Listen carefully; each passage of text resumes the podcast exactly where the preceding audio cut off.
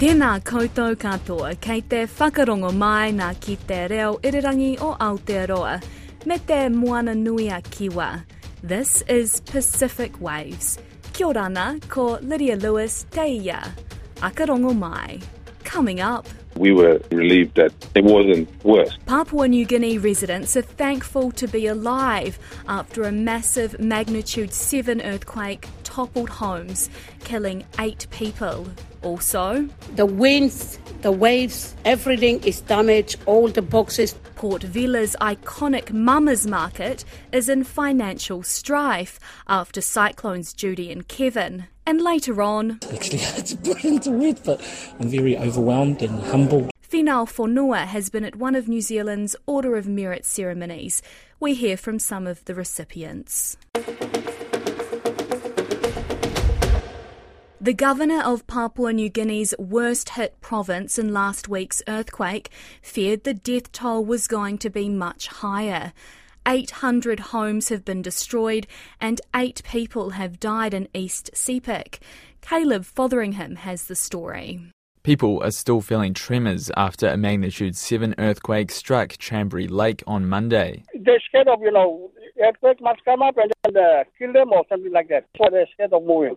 Luke Buscombe lives in Wewak, the capital of East Sepik province, which is about 100 kilometres from the epicentre. He says the impacts have been felt far and wide. They can't move to find food or whatever to help them out, the water or whatever. Everyday activities have ground to a halt, like collecting sago or fish. Angoram district has been labelled as the worst affected area. Four people died and 542 homes destroyed. Governor Alan Bird says the majority of homes lost were built on peat or in swampy areas.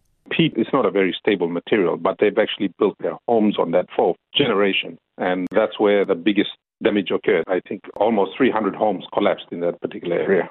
Mr. Bird says the government was providing help with basic tools, nails, and tarpaulins. The damaged and destroyed homes will be easy to rebuild because they are made from bush materials. I guess from a response standpoint, we were fairly relieved that it wasn't worse.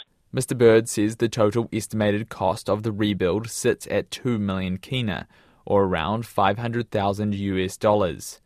Half of that will go directly to re equipping homes, while the other half will go towards getting help to isolated villages.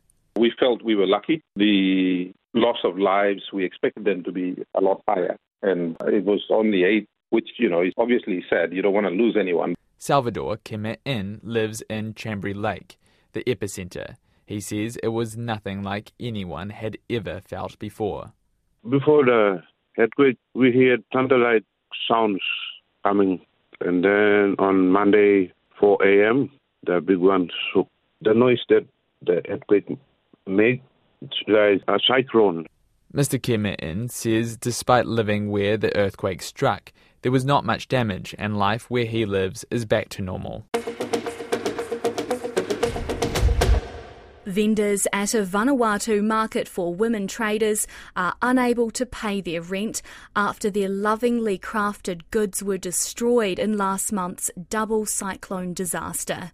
A Mama Market Arts and Handicraft team leader estimates the financial loss to be as high as 80,000 US dollars.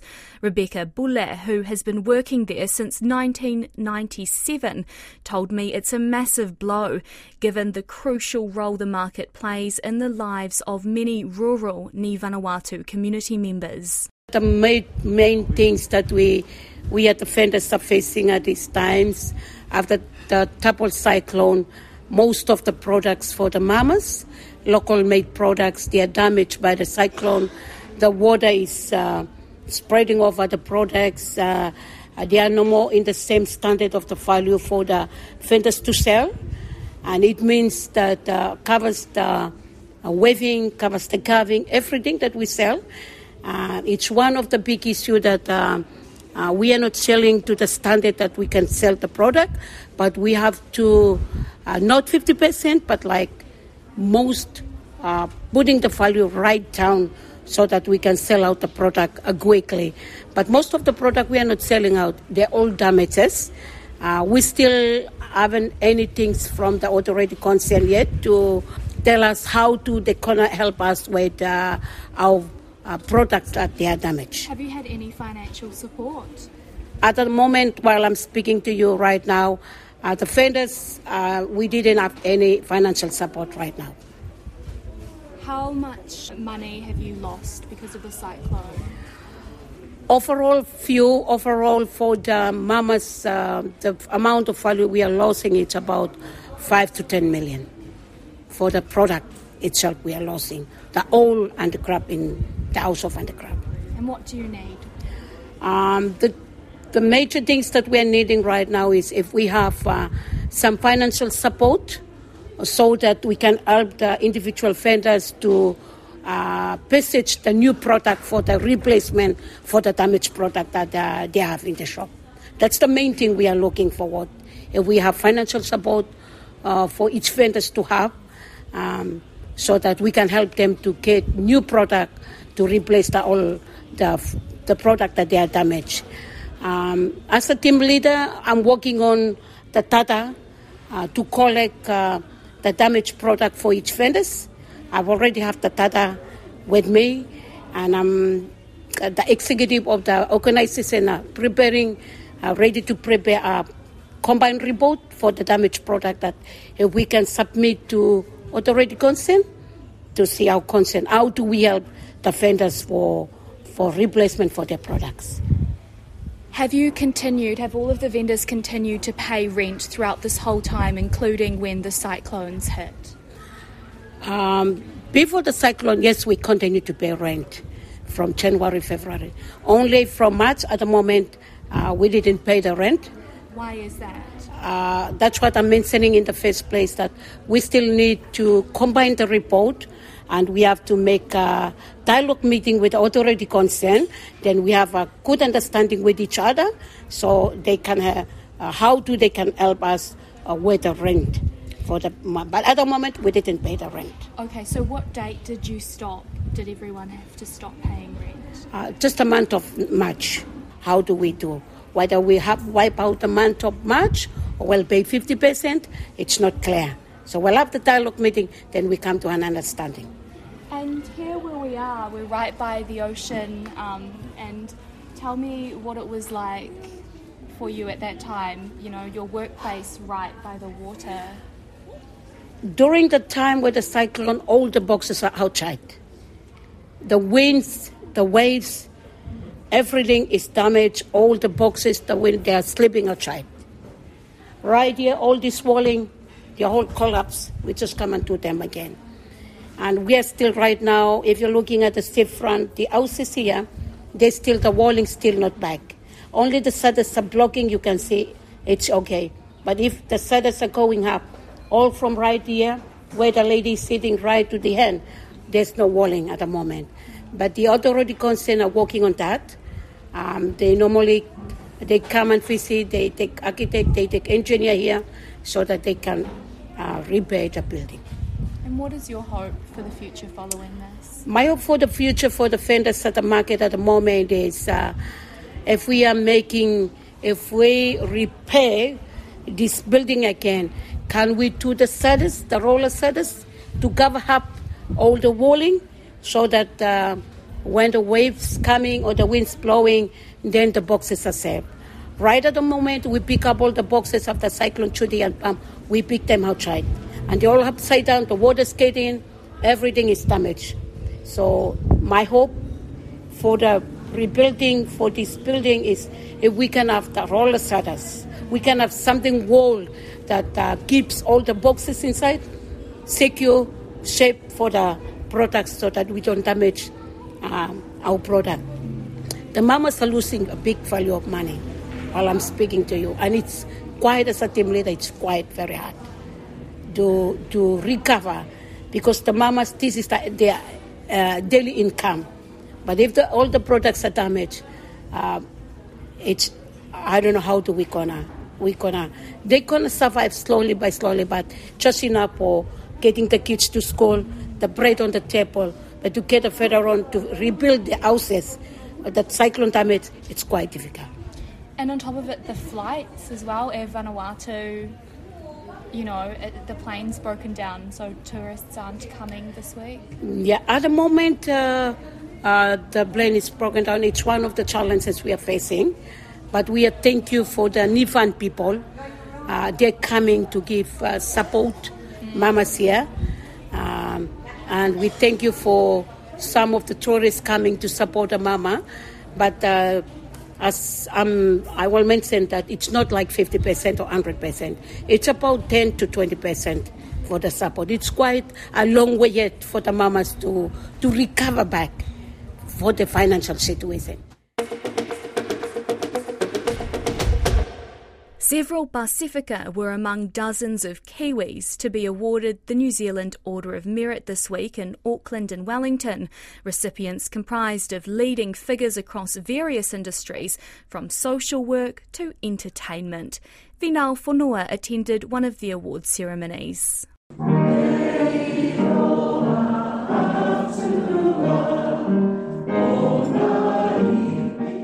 A patriotic mood filled the government house in Auckland, with New Zealand Army officers standing in attention to the various community leaders who had arrived to receive the country's highest honorifics. Among them were two Pasifika from the media and entertainment industry.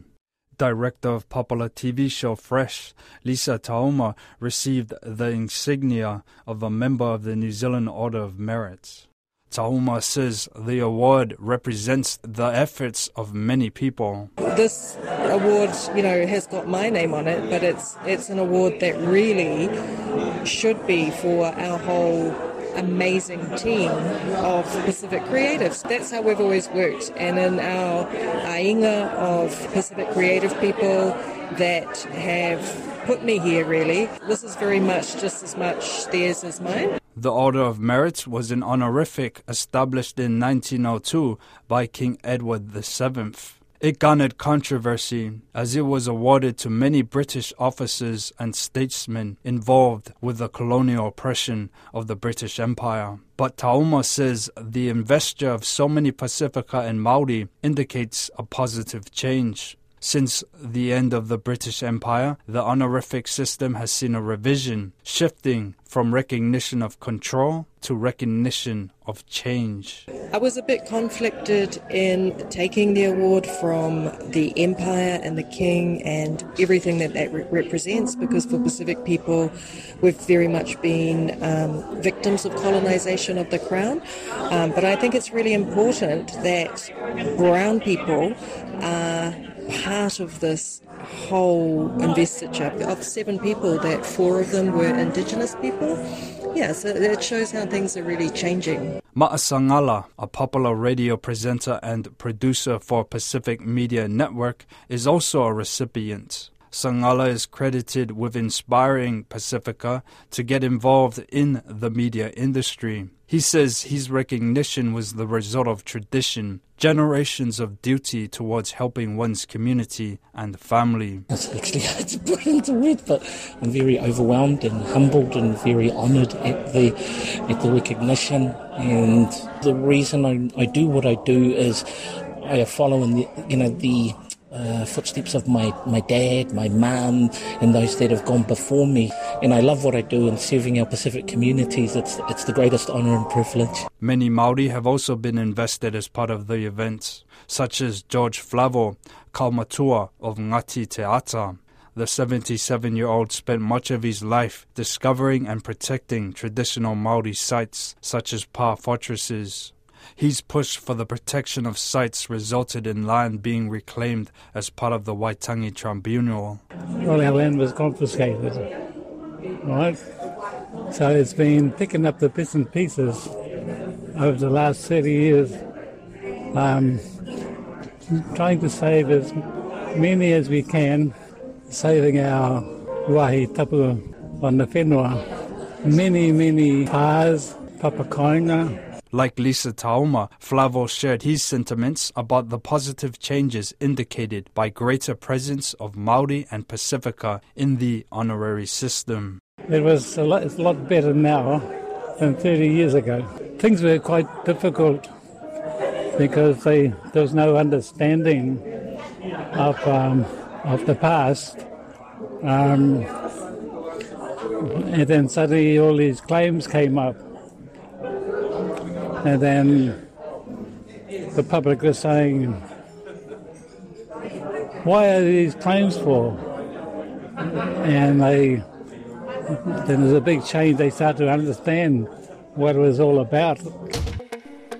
And that's Pacific Waves for today. To listen back, head over to rnzi.com slash programs, or you can download us on Spotify, iHeart, or Apple Podcasts. From myself and the team here at RNZ Pacific, Ekia Manuia.